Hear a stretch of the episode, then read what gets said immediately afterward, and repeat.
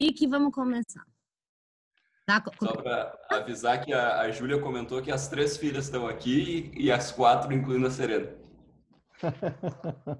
Eu arrumo muitos pais e mães pela vida, porque é verdade. Nada não é suficiente para me aguentar. Já tá gravando? Tá. Então, ó, primeiro eu vou aqui só abrir para agradecer, Leandro, essa oportunidade de você estar tá aqui com a gente. Deixa eu olhar aqui para a câmera. É... Tantos anos debatendo, conversando, discutindo quiropraxia, ciência. Você me ajudou tanto nas pesquisas aí que eu fiz na faculdade, de CNPq, de TCC. Enfim, é uma honra a gente estar tá aqui podendo falar com você. O Faquini, seu conterrâneo, a gente pegou um perfil bem similar, diríamos, para ser o intermediador. Claro que todo mundo aqui pode fazer perguntas. A ideia desses encontros, Leandro, é que a, essa ONG que a gente está criando, Quiropraxia Sem Fronteiras, é para fortalecer a profissão, para levar a quiropraxia para populações mais vulneráveis, para fortalecer a educação em quiropraxia no Brasil, né? tentar melhorar a educação e pesquisa. Então, você pode contribuir muito com a gente. E essa série de convidados é para abrir um pouco mesmo a nossa formação, interagir, você poder divulgar um pouco o seu trabalho, é para fazer todo esse mix. E queria pedir para a galera, então, ficar no mamute. Se quiser conversar, o Leandro Tessler já falou que pode conversar. Se tiverem questões, escreve no chat, pelo menos se tiver no meio de um pensamento, Faquini vai. Meu chat, cadê ele? Ah, eu vou ficar aqui sem a imagem para não atrapalhar, que às vezes a minha transmissão aqui é ruim. E voltamos logo mais. Tá bom. Um... Faquini, você, eu acho que o Faquini pode puxar, ou se você quiser começar, você que sabe. Ah, como vocês quiserem. Vocês querem que eu já comece? Posso começar falando? Com certeza. Então tá bom. Bom, eu quero agradecer o convite, é um prazer para mim estar tá aqui. Eu tenho, vou fazer uma fala que eu tenho feito em outras instâncias também, né? Eu tenho trabalhado com divulgação científica já faz mais de 10 anos e está virando uma atividade profissional minha. Eu estou orientando um doutorando sobre o assunto da divulgação científica atualmente. Ah, então é sempre legal falar um pouco sobre o que é ciência e para mim é muito importante trazer mais gente para perto da ciência, porque eu acho que nós vivemos melhor entendendo e conhecendo a ciência. Então eu quero começar essa apresentação perguntando é, para vocês o que é ciência para vocês. E sou todo ouvidos, pode escrever, pode falar, eu tô escutando. Vamos ver quem se dispõe a responder alguma coisa. Quer dizer, vocês estão... Tu, tu, sabe, Leandro, que conceitos é uma coisa pela qual eu adoro começar também, e quando eu dou, eu dou aula de metodologia científica, uma das primeiras tarefas é busquem conceitos de quiropraxia e vamos ver qual deles parece mais adequado que a gente vai usar aqui. E diferentes autores trazem diferentes conceitos, e eu não sei nenhum de cor, então vou ter, vou ter me arriscar numa coisa que vem à cabeça é que ciência é uma forma de obtenção de conhecimento de uma maneira sistematizada, através de, de meios formais, técnicas, obtenção de dados que sejam reprodutíveis e que possam ser testados e que tenham o objetivo final de entender o mundo e melhorar a qualidade de vida da sociedade, da humanidade. Teria como propósito para alguns o progresso, para outros não, e assim vai. É, tu está dando uma definição bem prática né, do que, que é a ciência. Uh, alguém mais? Essa, essa é muito boa, essa tua. Meio exagerada, né? Não, mas é por aí. Alguém mais quer escrever ou quer eu falar? Eu falaria produção de conhecimento, sistemática, produção e sistematização, não, produção de conhecimento, de suas derivações, sei lá, estudo. Não sei. Tem a ver com conhecimento, com sistematizar. Não sei. Mais alguém? Obter conhecimento de maneira sistematizada, como algo assim? É, é uma, é uma forma de, né? É uma forma de ver o mundo, é uma forma de ver o mundo. É uma forma de ver o mundo, é uma forma de entender a natureza, né? Aí já está começando aí mais na direção que eu gostaria de levar. Né? Então, deixa eu começar das minhas respostas. A primeira coisa que eu quero chamar a atenção de vocês, opa, aqui, é que a ciência é uma criação humana. A ciência não faz parte da natureza. Nós inventamos a ciência faz mais ou menos 600, 700 anos. Quer dizer, é uma invenção muito recente na história da humanidade e muito importante também. Né?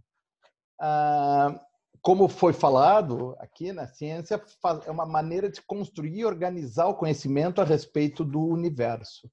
E eu acho que isso é muito importante, porque por causa disso ela traz uh, embutida, né? quem, é, quem faz ciência, quem usa ciência, quem conhece ciência, está ao mesmo tempo, às vezes as pessoas não se dão conta disso, mas elas estão colocando uma filosofia de vida, uma maneira de ver o mundo. Né? Então, como já foi dito também, ela envolve hipóteses testáveis, ela envolve a experimentação, né? e ela envolve fazer previsões. Então, isso aí, quer dizer, são coisas que podem parecer meio óbvias, mas na história da humanidade elas não eram óbvias. Né?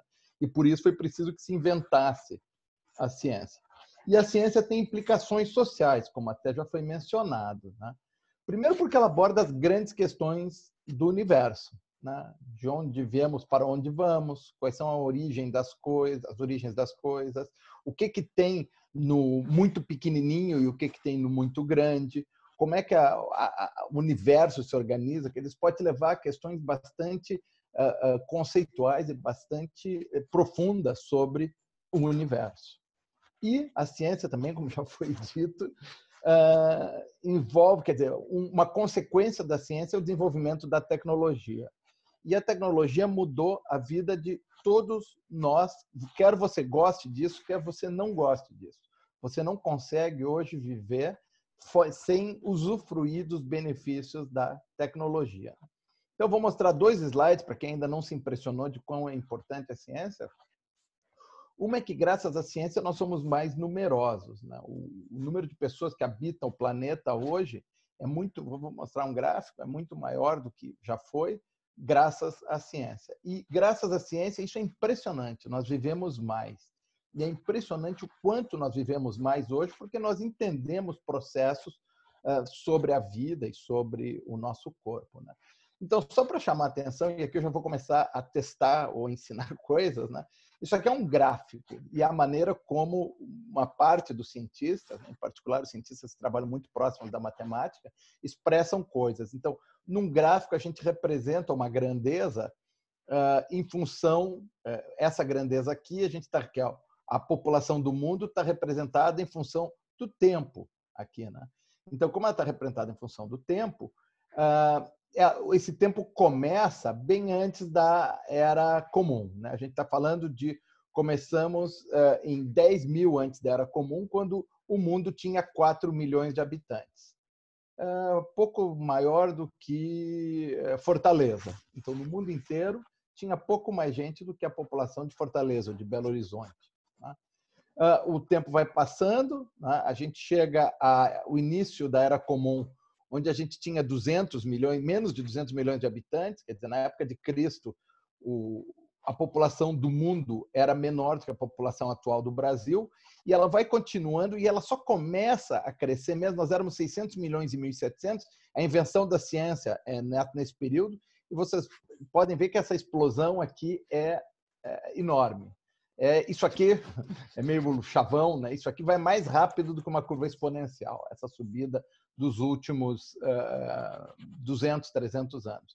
E hoje nós somos quase 8 bilhões de pessoas no mundo e a gente só consegue ser 8 bilhões de pessoas no mundo graças ao desenvolvimento da ciência. E mais impressionante do que isso é a expectativa de vida. Esses dados eu tirei do Our World in Data, que é um site muito bom para a gente tirar dados e que agora está muito na moda por causa da, da, da pandemia de Covid. Mas a expectativa de vida do mundo mudou de 30 anos, em, ou pouco mais de 30 anos em 1900, para mais de 70 anos hoje. Aqui no Brasil é mais de é quase 80 anos a expectativa de vida.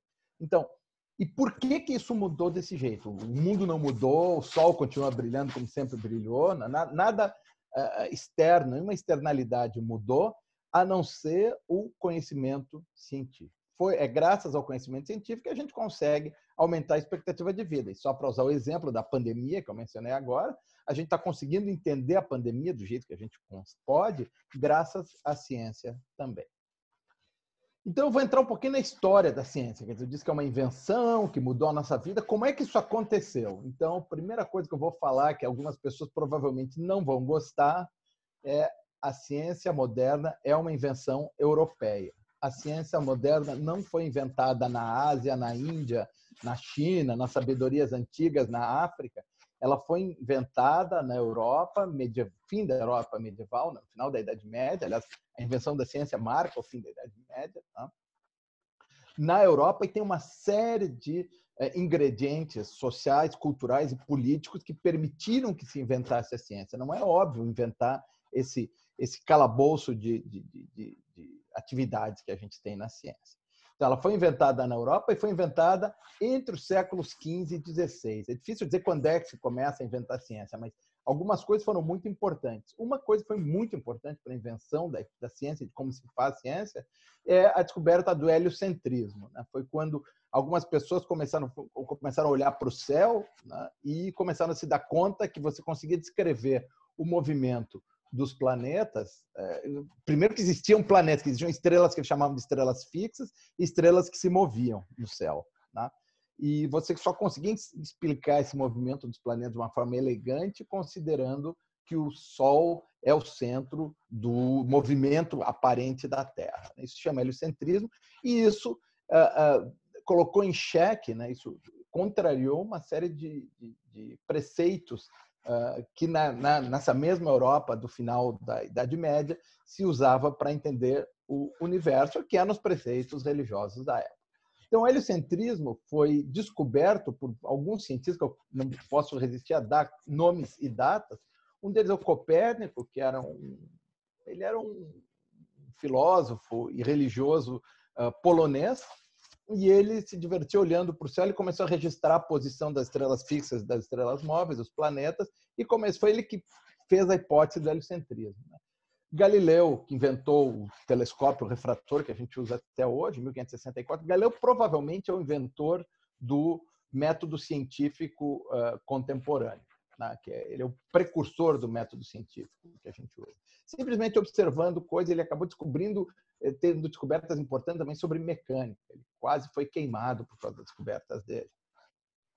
Kepler, outro grande observador do céu. Kepler é muito curioso. Apesar de ser um grande observador do céu, a, a maneira como ele explicou o, o, universo é completamente equivocada. Mas isso também mostra que bons observadores, às vezes, fazem hipóteses furadas. Né?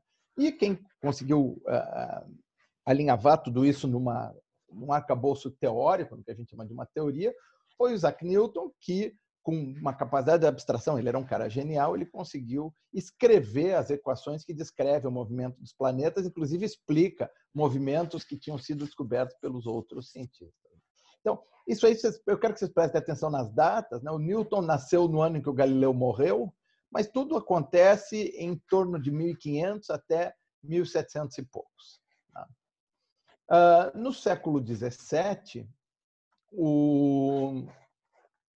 Ah, tem uma, acontece uma outra coisa muito importante aconteceu na. Vocês vejam que esses caras que eu mencionei até agora, todos eles, com exceção do Newton, moravam na Europa, uh, no continente europeu. Né? E eles, de alguma forma, menos o Galileu, estavam ligados às universidades que já existiam nessa época. A universidade existe desde o ano 1000, mas elas eram meio obscuras até 1500. Né? Elas, não, elas se dedicavam ao trivial e ao quadrível e não ao desenvolvimento da ciência. E no século XVII aparece o empiricismo, que é um movimento filosófico muito importante, e a importância da experimentação. E o cara que é muito importante nisso é o Francis Bacon, talvez você já tenha ouvido falar, que é o primeiro sujeito que começou a dissecar corpos na Europa para ver o que, que tem dentro, que era proibido pela igreja. Então, se você vai a Cambridge, tem uma ilha onde tinha o laboratório dele, que era uma casinha meio escondida de tudo, onde ele levava cadáveres para ficar dissecando e tentar entender a formação, o que, que tinha dentro né, do, do, corpo humano. Era um, o corpo humano era intocável. Né? E com o, o, no século XVII também vem a matematização, que é você usar a linguagem matemática para descrever a ciência. Eu não quero entrar nessa discussão, mas é, é muito claro hoje em dia para os cientistas que a matemática não é uma ciência, apesar da gente usar o método científico para investigar a matemática. Mas o uso da matemática na, na descrição das ciências, especialmente das ciências mais básicas, como a física, né, é, apareceu no século XVII foi muito importante para o desenvolvimento da ciência. E a outra coisa que é muito importante no desenvolvimento da ciência é o que a gente chama de institucionalização. Quer dizer, você criar instituições dedicadas à ciência e à uh, compreensão do universo. Eu vou falar um pouco mais tarde sobre isso, porque isso é muito importante do ponto de vista de como a ciência uh, avança hoje. Continuando a nossa história da ciência, uh, como eu mencionei, então, a, a história da ciência está muito ligada à invenção do método científico e à invenção. Oi? Quero. Amigo, é, é ter o microfone aberto aí. Uh, e a, então, a invenção do método científico também tem a invenção das disciplinas. Essa divisão do conhecimento em disciplinas já ah, existe. lasanha de massa, tá? É. é bolinha. É escorridinha de quê? Puta.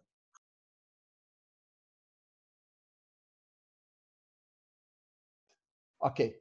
A invenção, e com isso, isso coincide com a invenção das disciplinas científicas, física, química, né? como eu mencionei, até a invenção da ciência, a gente dividiu o conhecimento no trivium e o quadrivium, né? que eram as maneiras de, de uh, uh, entender o universo até então. E com a invenção das disciplinas, a gente consegue fazer coisas muito básicas e muito importantes. Eu vou mencionar algumas que vocês vão se dar conta que mudaram a vida da gente. Matemática, como eu falei, não é exatamente uma ciência, mas usa o método científico, ela envolve umas invenções muito importantes. Uma das maiores invenções da história da humanidade é a invenção do cálculo, né? que aconteceu concomitantemente pelo Newton e pelo Leibniz, que eram dois concorrentes.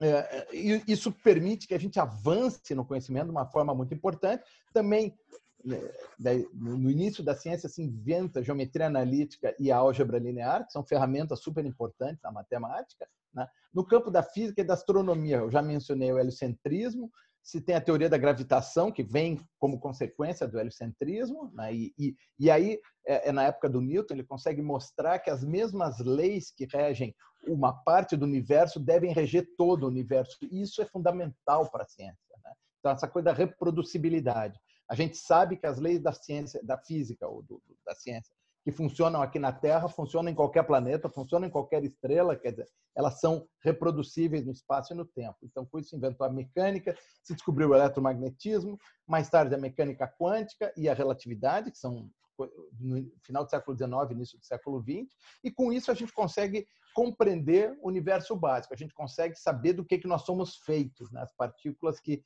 é, compõem o universo. Né? Na química, eu acho que tem uma coisa que é muito importante, que é a descoberta dos elementos, né? que vem junto com o desenvolvimento da física. Hoje, com mecânica quântica, a gente consegue explicar a forma da tabela periódica, e a tabela periódica também é uma das grandes invenções humanas se entendeu o carbono e toda a química do carbono, que nós chamamos de química orgânica, que está por trás das estruturas vivas, né?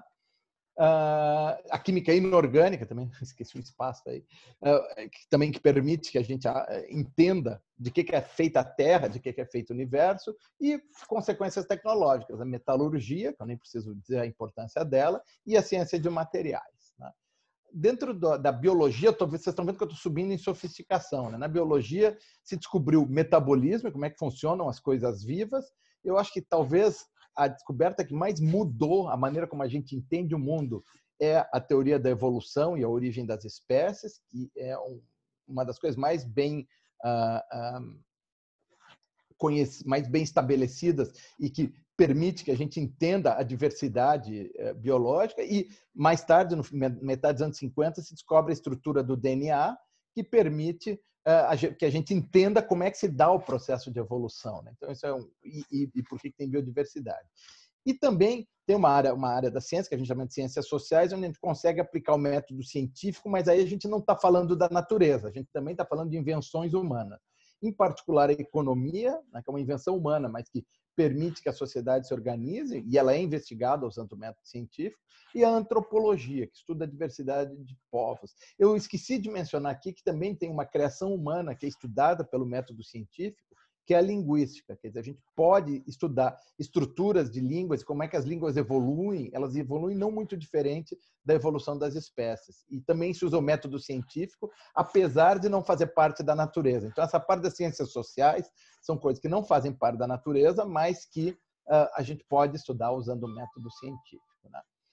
E aí eu quero entrar, não quero me alongar muito, em como que nós elaboramos e testamos as hipóteses que eu mencionei que fazem parte do método científico. Isso é o método científico. Né? O método científico envolve a observação de alguma coisa, e aqui muita gente falha, quer dizer, muito da ciência mal feita vem de uma observação uh, uh, equivocada ou enviesada da realidade.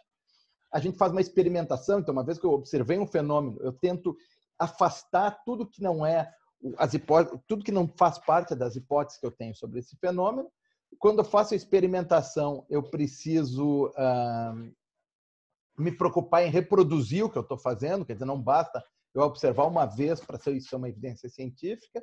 É preciso de objetividade, quer dizer, quem está fazendo o experimento deve, na medida do possível, não fazer parte do experimento, quer dizer, eu não posso uh, aprender sobre um, um, sistema do qual eu faço parte. Né?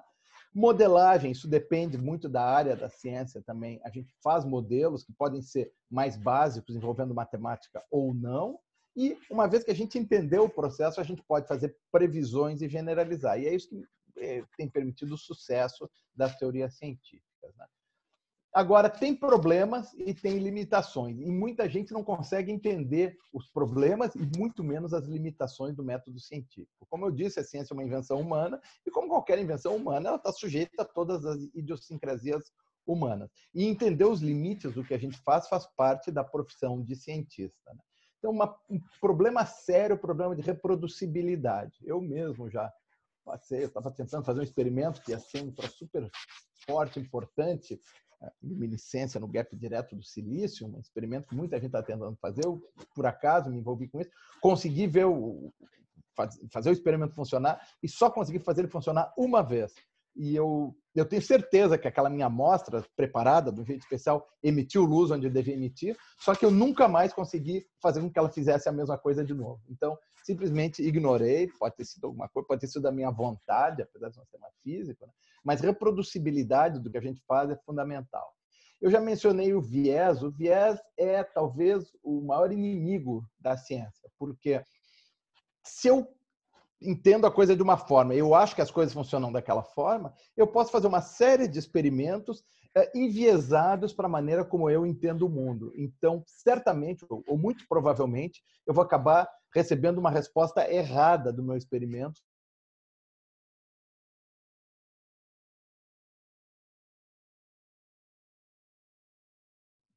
Travou aqui. Estão ouvindo? Leandro? Sim, deve ter sido ele. Vamos esperar um pouquinho, já deve voltar. Que ela tem efeito. Sempre que você vai lá medir, você não mede efeito nenhum. Então, essencialmente, o efeito vem uh, da. Uh, uh... Ô, Leandro. Oi. Caiu por alguns segundos enquanto tu explicava o viés. Então, se tu não se Volto a falar, então. Ok, sem problema. Então, o viés é, vem da compreensão que o próprio experimentador, que o próprio cientista tem de algum fenômeno, e aí ele faz com que o experimento tenha o resultado que ele gostaria. E ele não consegue controlar isso. Então, precisa ter uma série de é, é, cuidados para que a gente tenha certeza que as nossas ideias é, correspondam aos fatos. Né? Muito, muitas vezes, em muita coisa que a gente vê por aí, as suas ideias não correspondem aos fatos. Né? Então, eu estava mencionando o caso de homeopatia. A homeopatia tem vários problemas. A homeopatia não tem efeito, mas as pessoas que acreditam nela têm certeza que ela tem efeito. Né? Não é que ela não tem efeito, ela não tem, não tem efeito maior que o placebo, que é um fenômeno muito grave, muito chato da gente lidar. Não é grave, é bem legal, mas é um fenômeno chato da gente ligar em pesquisa com drogas ou com coisas que envolvem uh, humanos né? ou bichos. Então, assim como a gente tem falsos efeitos, a gente pode ter falsas causas. Né? Então, essa coisa da universalidade é muito importante. Você não pode fazer um experimento que eh, para que a tua explicação funcione para ele, todo o resto do universo não pode funcionar. Então, tinha uma piada uma vez, uma piada de físico que rolou, que descobriram uma partícula que a existência dessa partícula provava que o universo não existe. Né? Então, obviamente, alguma coisa estava errada. Então, por isso, a gente usa muito um, um, ramo do conhecimento que se chama estatística, que é entender e tratar com os números, quer dizer, saber usar os grandes números a nosso favor. E isso envolve controle de parâmetros. Muitas vezes a gente acha, e isso é, uma, é, é normalmente consequência do viés, a gente acha que está fazendo um, variando um parâmetro, na verdade a gente está variando outro. Isso quando não tem parâmetros associados, quer dizer, você faz uma coisa, mas por que você fez essa coisa? Você sem querer variou uma série de outros parâmetros que são a verdadeira causa do efeito que você está medindo. Né? Então, como eu já mencionei nas ciências da saúde, existe o efeito placebo, que essencialmente o efeito placebo é você usar um medicamento, um, um tratamento e você ter o efeito esperado desse tratamento sem que o tratamento ou a droga tenha efeito algum sobre o seu metabolismo. Isso já aconteceu comigo, inclusive, isso acontece com todos nós. Nós somos sugestionáveis. Muitas vezes, só de você visitar um médico, você já acha que está melhor. Minha filha Carolina, que está assistindo aqui, uma vez eu fui com ela até torcido a mão, só de tirar um raio-x da mão já ficou boa, já sentiu. Quer dizer, isso acontece com todo mundo, é, faz parte da nossa natureza humana. Né? E para evitar essas complicações de viés, de parâmetros mal controlados, nós inventamos, nós, a humanidade inventou, que se chama ensaios clínicos randomizados duplo cego, RCT em inglês, Randomized Controlled Trials. Né? E é muito importante quando você vai experimentar com algum tratamento médico ou com alguma droga, que é o padrão ouro, como eles chamam, seja uma atividade duplo cego, ou seja, nem o paciente sabe que se está recebendo ou não o tratamento e nem a, o practitioner, nem o, o praticante, o, a pessoa que está oferecendo esse tratamento sabe se está oferecendo ou não o tratamento. Em alguns casos é muito difícil, em quiropraxia seja impossível, isso é quase impossível. Pelo menos duplo cego é difícil, mas pode fazer simples cego, em que o paciente não sabe se está recebendo o tratamento e só o, o, o quiropraxista está sabendo. Mas são o padrão ouro hoje para desenvolvimento de entendimento de, tratamentos eh, em ciências médicas é o ensaio clínico randomizado duplo cego. Né? Então, para ilustrar isso, eu cheguei de outro planeta, cheguei numa cidade e descobri que nessa cidade tem uma coisa muito legal. Quando a gente quer ir de um lugar para o outro, a gente paga uma módica contribuição e tem o direito de entrar numa coisa grande, num vagões que nos levam de um lugar para o outro. E eu nunca consegui entender muito bem o que, que faz esses vagões andarem e pararem no momento certo. E aí eu descobri, fuçando no YouTube, eu descobri esse vídeo que eu quero que vocês assistam e eu quero que vocês me ajudem a entender o que está acontecendo. Né? Então, eu tô, tô, aqui na estação esperando o meu metrô que está chegando, eu não sei o que, que vai fazer ele parar, o cara passa breu na mão para não escorregar, e ele vai lá, o trem está chegando, está se preparando, aquecendo, e ele consegue, com o poder das mãos dele, parar esse trem que está andando, como vocês vão ver, em um segundo. Olha ali. Conseguiu segurar. Agora a porta se abre, as pessoas saem, outras pessoas entram, ele passa mais breu na mão, né? se prepara. E agora ele vai fazer o trem andar.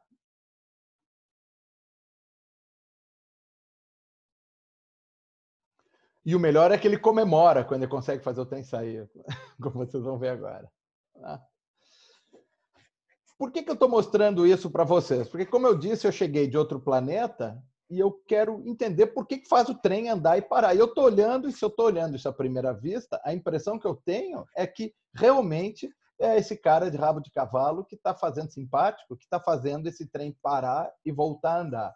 E se eu não fizer um estudo correto e da maneira correta, eu posso acreditar que o efeito trem parando e trem andando se deve à atuação dele. Porque toda a informação que eu tenho sobre por que, que o trem anda e por que, que o trem para vem da minha observação enviesada né, do fenômeno que está acontecendo na estação de metrô. Uh, e aí, para ilustrar, eu já estou chegando no final, eu quero mostrar para vocês só para fazer um acréscimo uh, com, uh, com, essa brincadeira dentro da área da saúde, né, para trazer isso bastante para a nossa realidade, a compreensão que é analogicamente similar à que tu está fazendo no qual é a razão pela qual esse trem para ou anda, na nossa área é o que se chama de evolução natural da doença. Correto. Uma das maiores uh, variáveis a se estudar na hora de sabermos se qualquer intervenção é eficiente é saber como a doença ou aquilo que nós queremos estudar evolui naturalmente se nenhuma intervenção ocorrer. Ou seja, se nós removermos o cara do rabo de cavalo, qual é o efeito sobre o andar do trem? É? Porque boa tá. parte das vezes, como tu falou, se tu simplesmente olha de fora, tu pode acabar tendo a impressão de que qualquer intervenção que esteja ocorrendo foi a causa da recuperação ou, como frequentemente as pessoas, até os nossos pacientes geralmente têm essa percepção, fazem associações de causas. Então é, é super interessante